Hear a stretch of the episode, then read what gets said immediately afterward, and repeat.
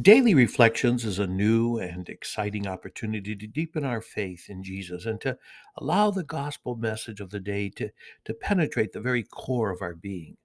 My friends, I invite you to allow the Lord of life to guide you, to give you the courage to, to live as dynamic disciples. Let's offer this day to the way, truth, and life. Today we celebrate the second Sunday of Advent and we begin with Psalm 72. Justice shall flourish in his time, and fullness of peace forever. Together, justice shall flourish in his time, and fullness of peace forever. O God, with your judgment endow the king, and with your justice the king's son. He shall govern your people with justice, and your afflicted ones with judgment. Justice shall flower in his days, and profound peace till the moon be no more. May he rule from sea to sea, and from the river to the ends of the earth. For he shall rescue the poor when he cries out, and the afflicted when he has no one to help him.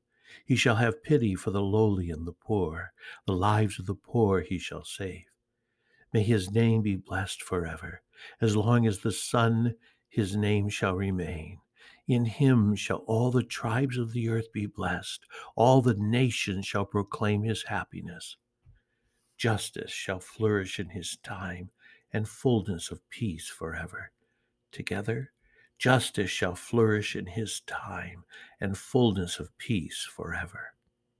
Our gospel for today is taken from Matthew chapter 3 verse 1 to 12. John the Baptist appeared preaching in the desert of Judea and saying, Repent, for the kingdom of heaven is at hand. It was of him that the prophet Isaiah had spoken when he said, A voice of one crying out in the desert, Prepare the way of the Lord, make straight his paths. John wore clothing made of camel's hair and had a leather belt around his waist. His food was locusts and wild honey. At that time, Jerusalem, all Judea, and the whole region around the Jordan were going out to him and were being baptized by him in the Jordan River as they acknowledged their sins. When he saw many of the Pharisees and Sadducees coming to his baptism, he said to them, You brood of vipers, who warned you to flee from the coming wrath? Produce good fruit as evidence of your repentance. And do not presume to say to yourselves, We have Abraham as our father. For I tell you, God can raise up children to Abraham from these stones. Even now the axe lies at the root of the trees. Therefore, every tree that does not bear good fruit will be cut down and thrown into the fire. I am baptizing you with water for repentance but the one who is coming after me is mightier than I. I am not worthy to carry his sandals. He will baptize you with the Holy Spirit and fire.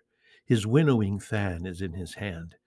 He will clear his threshing floor and gather his wheat into his barn, but the chaff he will burn with unquenchable fire.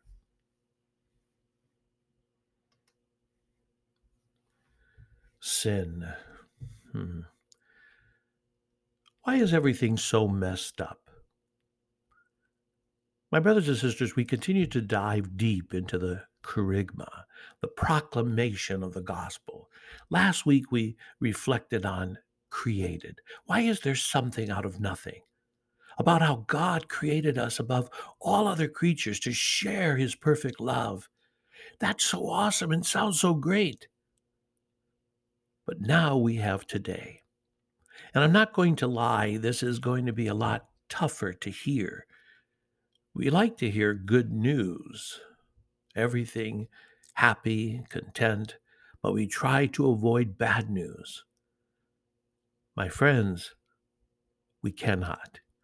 We must reflect on some of the difficulties. Things are getting so bad in our world that perhaps we get plenty of glimpses on our own, don't we? But we need the reminder because we forget the root cause of all this is sin.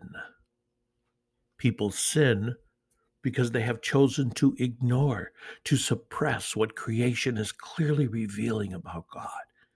We live in the universe that God has created, and throughout the universe, from the delicate flower to the boiling hot sun, God has communicated to us his awesome love. There's not a blade of grass, there's no color in this world that is not intended to make us rejoice in our knowledge of God. Life was so perfect in the Garden of Eden. But given what we see in this world, we wonder what happened. Our enemy is associated with all the ways that we allow the devil to divide, conquer, and tear each other apart. According to C.S. Lewis, Satan has two main strategies to get humans to think the devil isn't real, or to get them to believe he's more powerful than he really is. So Satan is not just symbolic, not just an analogy. Satan is not a concept. Satan is real. He is smart. He knows scripture better than any human scholar.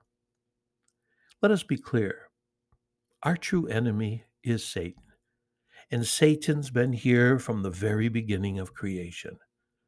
Our catechism says Number 391 Behind the disobedient choice of our first parents lurks a seductive voice opposed to God, which makes them fall into death out of envy. Scripture and the church's tradition see in this being a fallen angel called Satan or the devil. The church teaches that Satan was at first a good angel made by God. The devil and the other demons were indeed created naturally good by God, but they became evil by their own doing.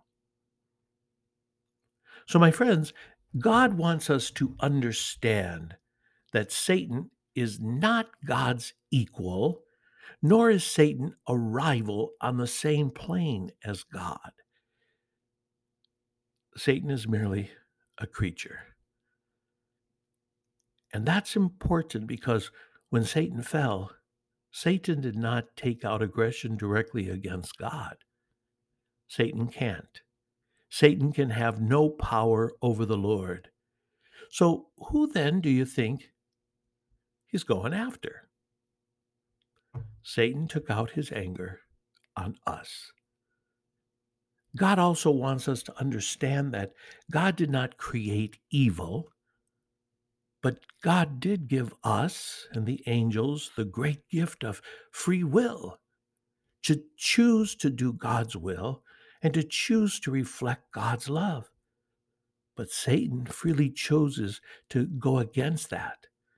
And unfortunately, Satan also got us to, to go along for the ride. Did you know that Lucifer means light bearer? Lucifer was originally meant to radiate God's glory more perfectly than any other creature. But now he is Satan or the devil. Satan means the accuser, the devil means the divider, accusing, dividing. Ever since his fall, he's been hard at work doing both.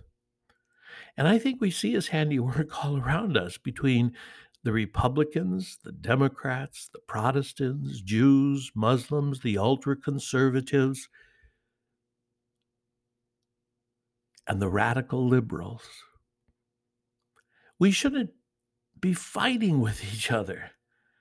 St. Paul put it this way in Ephesians chapter 6 verse 12 for our struggle is not with flesh and blood but with the principalities with the powers with the world rulers of this present darkness with the evil spirits in the heavens. We also hear our very first pope st peter state be sober and vigilant your opponent, the devil, is prowling around like a roaring lion, looking for someone to devour. Resist him, steadfast in faith, knowing that your fellow believers throughout the world undergo the same sufferings. We know that we are at war. We know who we are fighting against, and we know that we are not alone, that we need to fight together. So, why is it after so many thousands of years that we continue to struggle, even within our own church? Let's take a look at Genesis chapter 3 and, and the fall, because what happened back then continues to happen even now. In the opening dialogue between Satan and Eve, the enemy makes it seem like this is just a normal, harmless, everyday conversation, but really, he's trying to plant the seed of suspicion. Satan is trying to get Eve to doubt that God is a good and loving father. Did God really say, You shall not eat from any of the trees in the garden? She says they can eat from every tree except one. Oh, come on. You certainly will not die. God knows well that when you eat of it, your eyes will be open and you will be like gods who know good and evil. So the devil is making it seem like God's holding out on us, like we can't trust God. Wow. Anyone ever been tempted to think like that? Come on. Every time things don't go our way, it's so easy to blame God. But Satan is a liar. Satan is good at telling half truths, getting us to turn away from the Lord a little bit at a time. Satan will continue to lie, to accuse, to flatter, tempt, and discourage us, all the while trying to drive a wedge between us and our Heavenly Father. But again, if we know all this, why do we keep falling for it? It's because sin and death have a real power over us. And they've had that power ever since that original sin. My friends, death is not an option. We're not going to make it out alive. Sin and death don't just have some small influence over our lives, there is simply no escaping them. We can't be good enough, no matter how hard we try to completely overcome them. What that really means is, is we are enslaved to them, along with the prince of this world, who tightly holds the chains. If you've ever struggled with an addiction, if you've ever struggled with serious habitual sin, you know the power that they have. And Satan will continue to use his tactics to keep us bound up like that. The devil wants you so focused on what you can't do, what you can't overcome on your own, and to shame you for it with that half truth over and over again. But my friends, if God is a good and loving Father, then why would he allow all of this to continue to happen? What is God doing about all of this? I'll give you a hint. Someone is coming to town, and it's not who you might think. That's going to be our focus next week. Have a great day. Be sure of my prayers.